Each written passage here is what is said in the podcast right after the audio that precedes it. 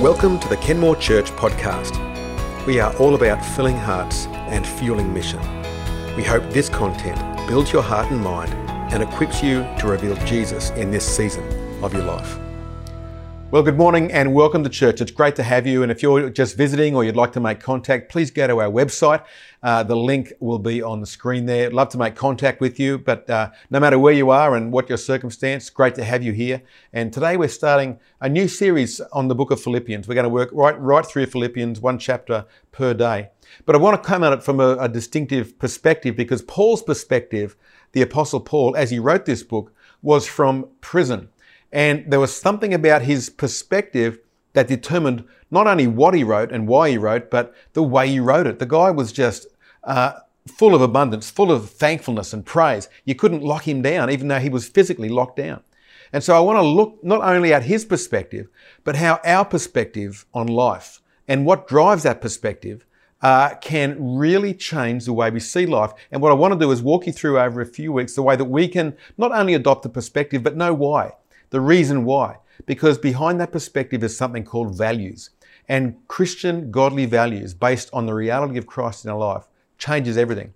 And so I want to walk you through and help you uh, step by step create your own set of values. You've already got them. It's just articulating them and letting them guide your life. To begin, I'd like to start with a story of uh, one of my own little exploits with a team of friends. We went to uh, Uganda and it illustrates this process really well because what happened there, we ended up on the border of uh, the southern border of Uganda. It borders onto a country called Rwanda, which you may have heard of. And on the other side, there was the Congo, where Kony, the warlord with all his soldiers, was wandering the jungle. Um, and intermixed with the pygmies that were there and the gorillas in the mist, an incredible part of the world, sort of a vortex of trouble and beauty all in the same place.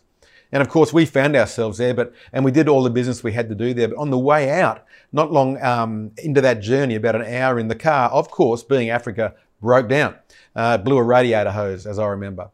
But the interesting thing about that, we had a team uh, from the charity that we'd begun, and uh, all the directors were in the car and, and a few others. And it was fascinating to see the responses because the responses to that moment were really driven by our perspective on how we saw that moment.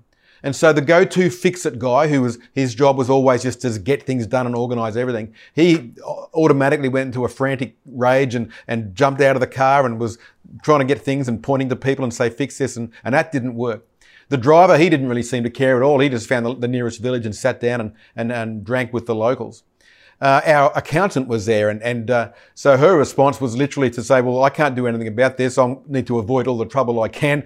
And uh, quite frankly, she was pretty scared, so she just opened up a laptop and found a spreadsheet and started immersing herself in some numbers.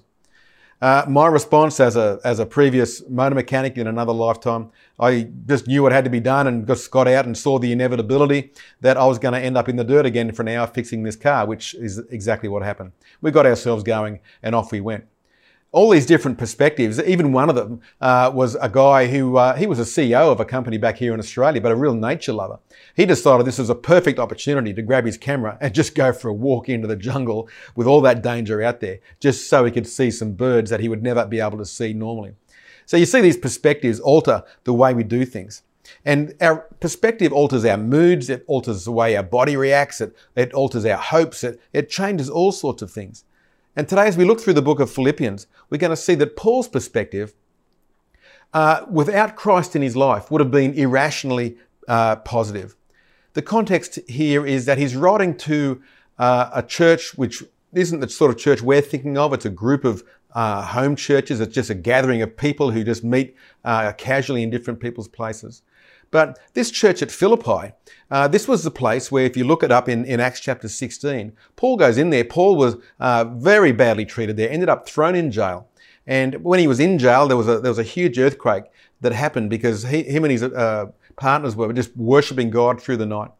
And an earthquake came and the prison doors opened and, and the guard woke up expecting the prisoners to be gone. And Paul says, No, here I am. And the jailer says, You people are incredible. What must I do to be saved? And, and from there, this whole movement began through Philippi.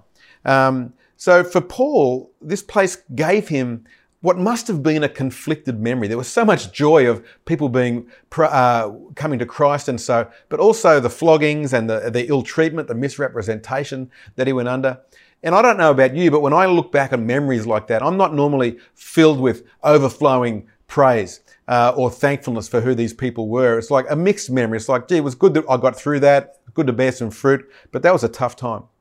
And so I just want you to, as we go into this process, reflect for a moment on your own potential perspective, how you see life, how you see um, memories as you've gone past. Because Paul was in his prison cell now. He was locked up in Rome, literally chained to a wall.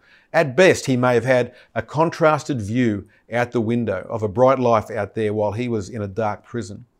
And sometimes we form ourselves into these prisons too, but we can't see that window. We can't see life the way Paul was seeing it. There was something within him that enabled him to see life very differently. So I wonder how you do that. How do you look back on times of opposition and misrepresentation? How long do you harbour that? How long does it still bite your soul in that sense? And so He's writing this uh, book of Philippians really for a menial matter. Epaphroditus was uh, someone going back and forward, and he was just really giving him a letter of reference to say, Look, this guy's doing a great job. Welcome him. I'm looking forward to hearing more from you. And there'd been some criticism of Paul through Philippi. The people had started some slander about him and some gossip, and they were saying, Well, we're of Christ, and Paul's not. And Paul's just going, I don't really mind, but if they're preaching Christ, it's okay. Uh, so he was just addressing these sorts of matters. So you wonder then, what, where does his perspective come from? What's, when we start to look into this, you'll see his overflowing joy. And what I want to really get to is that his focus comes from his values. His perspective was driven by the, what he really held dear. The things that mattered to him the most determined the lens through which he saw life. And so that altered everything he did, everything he said. And so what I want to do is take us through a process over a few weeks at looking at our own values to see, well, should my values reflect Paul's? Are mine just aspirational or are they real? Um, so I want to look at what matters to you. Um, your, does, is it your success? Is it your Christian life? Is it your reputation? Is it people? Then we're going to look next week at who matters. Uh, is it myself? Is it my family? Um, how can I really tell the difference sometimes? Because it can be hard to say to tell that. We're going to look then at why things matter and we're going to look at how we respond to life. But let's lock, lock straight into Paul here and we're going to look at what he says and then get a glimpse of what these values are. We pick it up in Philippians 1 3 to 6. He says, I thank God. Remember, he's in prison, but I thank God every time I remember you. In all my prayers for all of you, I always pray with joy because of your partnership in the gospel from the first day until now being confident of this, that he who began a good work in you will carry it on to completion until the day of Christ Jesus. I love that. I, I, I thank God when I remember you. Is that what you do when you think of the people around you or the, or the people at work or the people in your past? Trish and I, we, we really get this sense. It's because we've had such a, a wonderful time at Kenmore Church uh, building it over the last uh, year or two whenever we think of our church, we thank God as we remember the people of our church. We just feel so privileged to be a part of what God's doing there.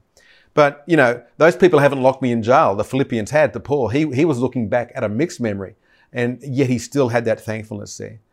And he goes on to say, He who began a good work will carry it on. He had this faith that God was not only going to have them saved, but he was going to keep building the people uh, that were the people of faith and keep building that people of faith so they'd become more of them.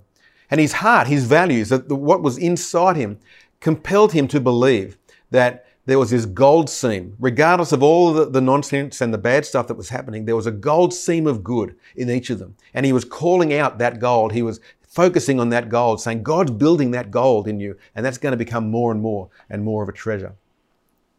And there was some value, obviously, then in Paul that was greater than his value of self preservation. He wasn't complaining about his conditions. He wasn't complaining about uh, imminent death, which was very much on the cards for him at this stage of life.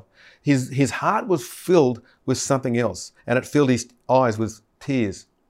It gave him this panorama of this contrasted frame. It's, it's almost like as you look in from the darkness outside, that very darkness contrasts the brightness and the colour of what you can see out that window. And that seems to be what's happening for him. And if I could wrap it up very briefly, this value of Paul that did that is very simple. People matter most. For him, it was all about people. If there was anything close to his love for God, uh, it was love for people. And yet for Paul, this was in itself an anomaly. This guy, he was a, uh, before he met Christ, he was a hard nosed, violent man. Now he's met Jesus and something's happened. Now people matter to this guy. Something has fundamentally shifted in his heart. Nothing mattered more. And, he could, and there was something about this walk that he had with God that meant that people and a love for them was intrinsically woven in. Listen to what he says as he goes on in verse 9.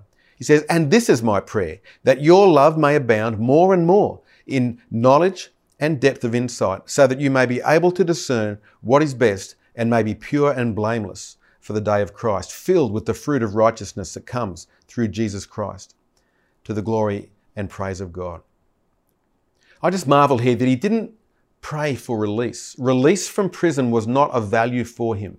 He was praying for these people. He prayed that their connection with each other, and you look at the way it's written there, that he, their, their connection with each other would be based more and more in their knowledge of God, their personal and their corporate understanding and awareness of God and their relationship with God. That as that would grow, it would grow their relationships with each other. Is that not just the opposite of what we seem to be experiencing in Western life?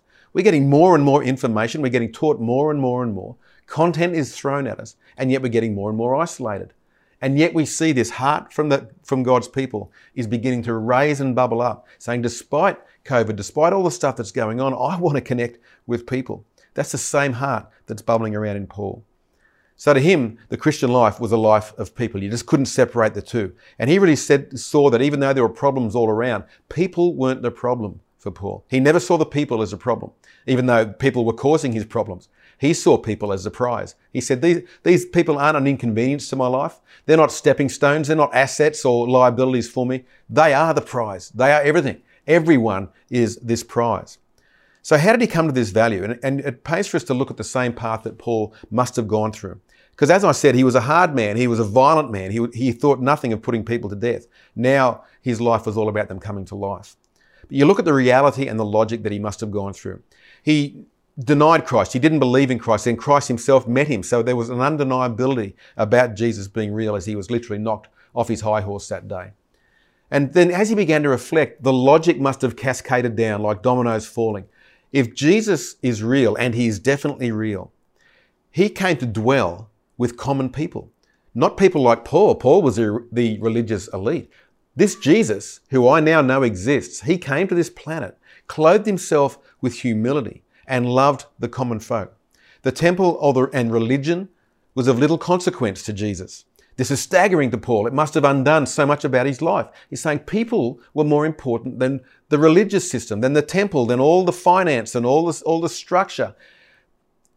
People were the only thing that mattered to Jesus. And can you imagine what this must have done to the core of who he was? And then the conclusion when he, he knew that Jesus had died on the cross for those same people that he'd treated as worthless. Jesus, God, was prepared to die for those very people. And so the conclusion can only come from that. People matter the most. That was it. That was to be his life. The logic uh, conspired to completely drive his values. But the miracle was that it seemed to come so easily for Paul. This is what struck, uh, struck out to me. He's not working hard at this. This is, this is natural. His heart's transformed. Look at what he says in verse 7. It is right for me to feel this way about all of you, since I have you in my heart. And whether I'm in chains for, or defending and confirming the gospel, all of you share in God's grace for me. I wonder if you've come to the same conclusion. I wonder if you've seen that logic too and thought, I've probably lived my life living for all sorts of things. People have, uh, uh, some people are important, but this comprehensiveness about all people being important. I wonder how uh, people matter most would rate on your top three list of things that you'd live for. And you can tell what your values are. You can tell really quickly what your real values are. And I'm really, I'm talking about the real things that matter, not the aspirational things, not the things that we know should matter. Uh, when someone asks us the question, what matters to you most, and we pull out the Christianese answer. I'm talking about the stuff that really matters. Hopefully those things are very close together, but perhaps they're not. It's really easy to tell. Follow your time, follow your money. You'll tell what matters to you by what, where you invest your time and where you invest your money. Where are they spent? Where are they invested? That's what's most important to you. You can tell because when you're under pressure in life, the things that really matter don't change. Uh, if they're aspirational, if they're just a good intention, pressure comes and those things will drift away. When you're tempted with better offers in life, your values will help you to say no to that which goes against your values. And so you can look at something good, you can have, have something good come at you and just say, that doesn't fit with what's really important to me. So true values are what you will both live for and what, what you will die for. Have a look at what Paul goes on to say in verse 21. He says, To me, to live is Christ. To die is to gain. If I'm to go on living in the body, this will mean fruitful labour for me. Yet what shall I choose? I do not know. I'm torn between the two. I desire to depart and be with Christ, which is better by far, but is more necessary for you that I remain in the body. So for Paul, to live is Christ, to die is gain. It's like, that's it, that's all, that's my life. I live with Christ. If I die, I'm going to be with Him fully. While I'm in this body, I have fruitful work with people. So I wonder what your values are. Are you able to articulate them? Great exercise to do this week. What are your values?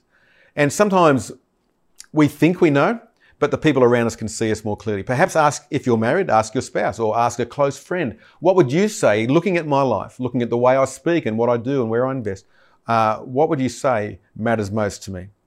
And then, as I said, you can just follow the money, you can follow your own passion, where does it lead you all the time, and follow your time. Great exercise to go through. Paul's value was people. Why? Because God's value is people. He gave up everything for you and I. So, what do you value? Do you value Him or do you value people?